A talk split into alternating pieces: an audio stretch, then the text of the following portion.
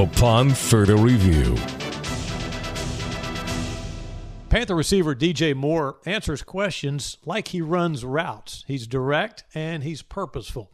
What about his early impressions of the Panther work that's been put in so far during these OTAs? Uh, the offseason been man, it, it been good. Uh, you know, we all here, so uh, working with Sam been good day in and day out. Uh, getting some timing down is always good when you got OTAs. DJ Moore on new quarterback Sam Darnold. Now he's just soaking up everything that uh, the coach is just throwing at him, and he's just going out there and just being a QB that he is. Moore has a plan to be an even more vocal leader. Uh, just set an example day in and day out, just working hard. Uh, even though some of the guys in the room older than me, they all they all just still come to ask me questions or whatnot. Uh, we push each other. They push me. They see something that I didn't do right. They they tell me about it. I ask them questions.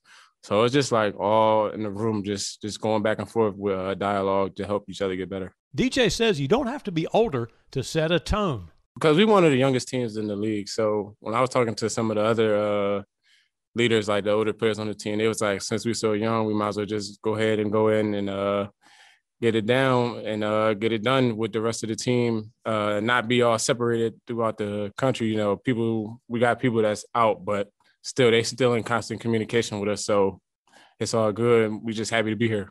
What about the process of working with a new quarterback? Uh, I'm not concerned about it. Um, we talk every day. Uh, I try to keep him in the loop.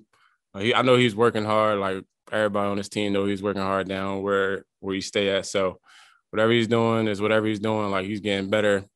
We want him here. I would love him here because that's my that's my boy.